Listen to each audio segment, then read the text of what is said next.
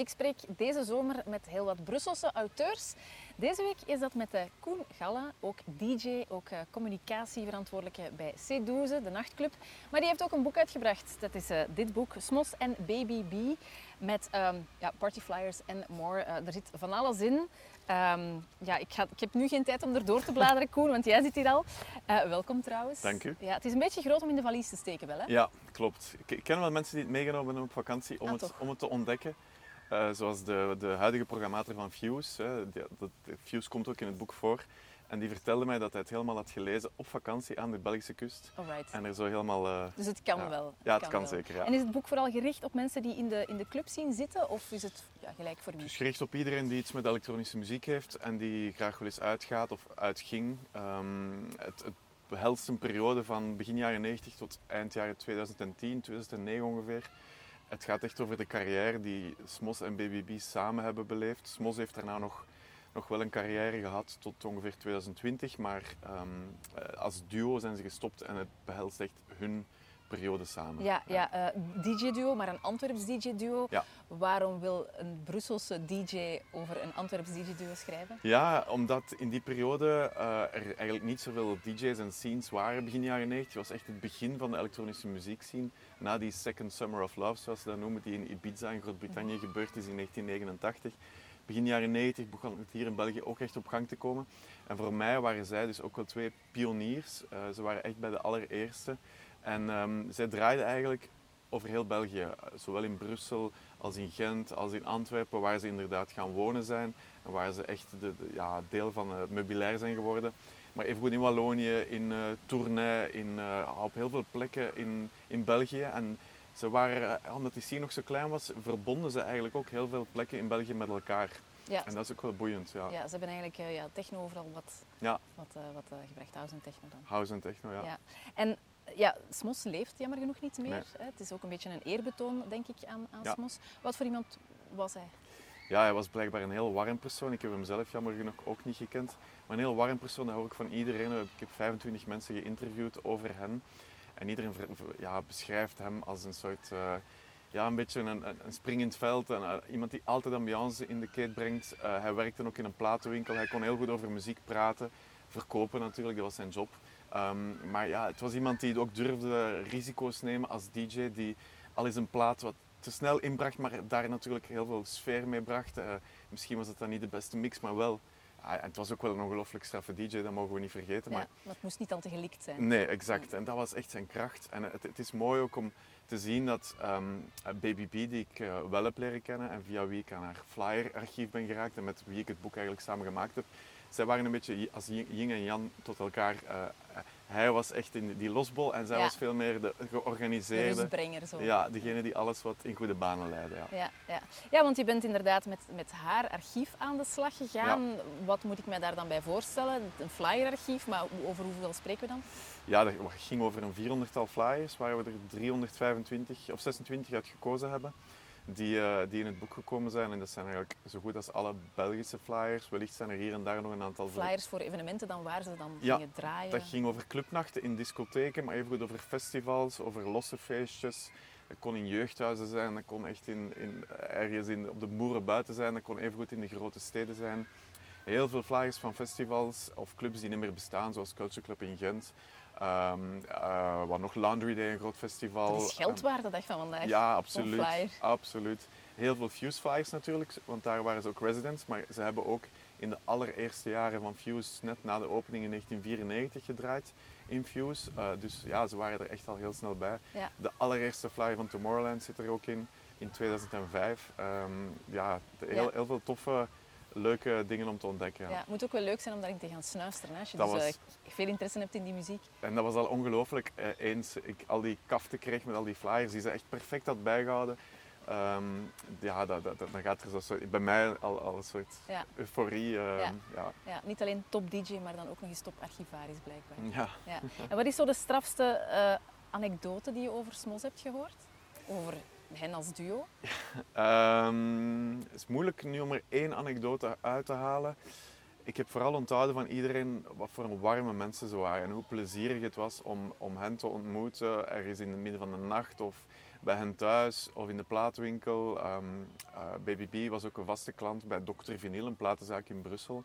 En de eigenaar van die platenzaak heeft ook getuigd in het boek. Zijn getuigenis staat erin en hij vertelt ook dat ze elke week plichtsgetrouw naar Brussel afzakte om daar dan net nog wat andere platen te vinden die in Antwerpen niet te vinden waren.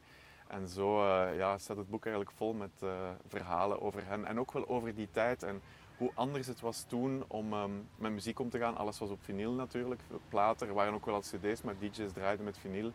Maar het is nog geen internet, dus het was heel anders. Maar alles komt ook altijd terug, hè, Koen? Ja, dus, dat is waar. Vinyl, ja. Cassettes zijn misschien nog niet helemaal terug, maar vinyl ondertussen wel natuurlijk. Ja. Want jij bent natuurlijk zelf ook wel deel geweest van een DJ-duo. Ja. Congrats, herinner ik mij nog. Ja.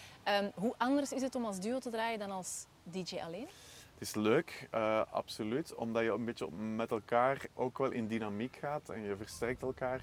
Je zorgt ervoor dat je misschien een plaat draait waar de ander dan weer op reageert en jij reageert op die plaat. Dus je kan eigenlijk voor jezelf niet zozeer een pad uitleggen, want je pad wordt voortdurend aangepast. Meer improviseren. Je improviseert eigenlijk voortdurend. En je bent natuurlijk ook gewoon als beste vrienden, in het geval van Smos en Baby Bee, zelfs als een koppel op stap, wat het gewoon heel plezant maakt. Het is een beetje zo, samen met je beste vriend naar... Een nacht uitgaan en wij mochten toevallig ook de platen opleggen. Zo voelde het altijd. Ja. Ja, het was eigenlijk niet echt werken dan. Nee. Altijd fijn. Ja. Ja, je hebt zelf al gezegd, er zit ook zeker een link in met Brussel. Hè. Ze kwamen hier platen kopen, ze hebben hier ook gedraaid, in Fuse onder andere. Hoe zit het bij CEDUS? Want daar ben jij communicatieverantwoordelijk. Wat gebeurt daar nu eigenlijk tijdens de zomer? Het draait gewoon door. Iets minder evenementen dan in dit jaar, maar toch eigenlijk nog wel elk weekend kan je er gaan feesten. Er zijn een aantal open airs, openlichtevenementen, onder andere op de Place de Broecaire en in Circle Park in Anderlecht.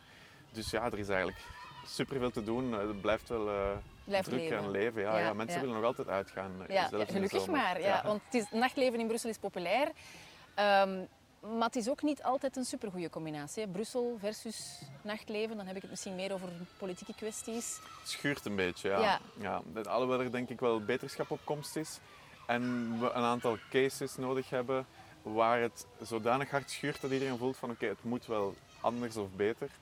En ik denk inderdaad dat het in veel gevallen een kwestie is van zowel politiek als organisatoren op dezelfde lijn te krijgen. En ervoor te zorgen dat er opportuniteiten zijn voor het nachtleven en op een lange termijn nagedacht wordt. Hè. En, het was heel hard schrikken als Fuse het nieuws kreeg dat ze door één buur zouden moeten verhuizen of bijna stil moeten vallen van het ene weekend op het andere. Dat heeft hen denk ik heel veel geld gekost.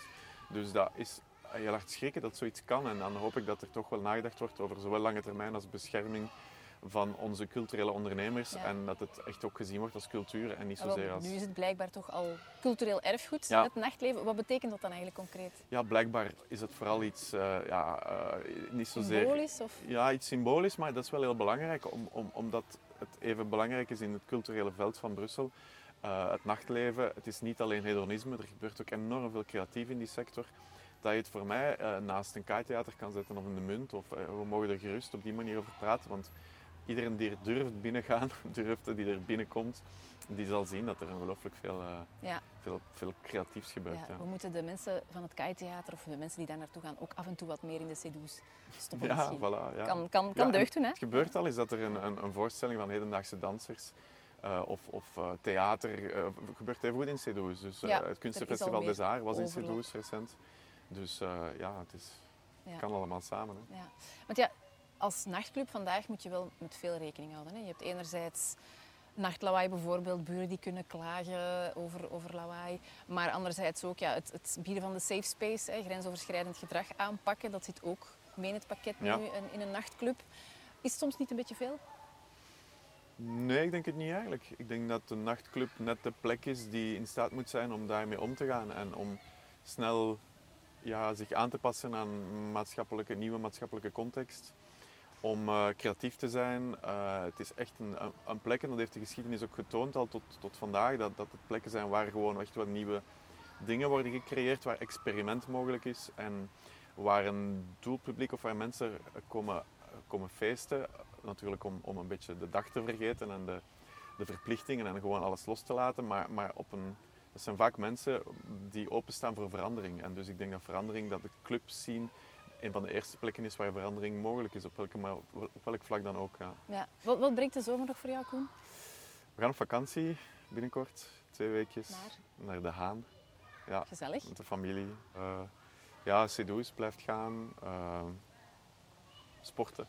Ja, genieten want je bent ook een fervente loper natuurlijk. Ja, ja, ja. Ja. De man van het snelste rondje rond Brussel, onlangs trouwens ook, op de Groene Wandeling was dat dan, ja, denk ik. Voilà. Maar dus ook uitgever, of ja, maker van dit boek, ja, Smos en Baby Bee over het clubleven in België. Dankjewel, Koen. Graag gedaan.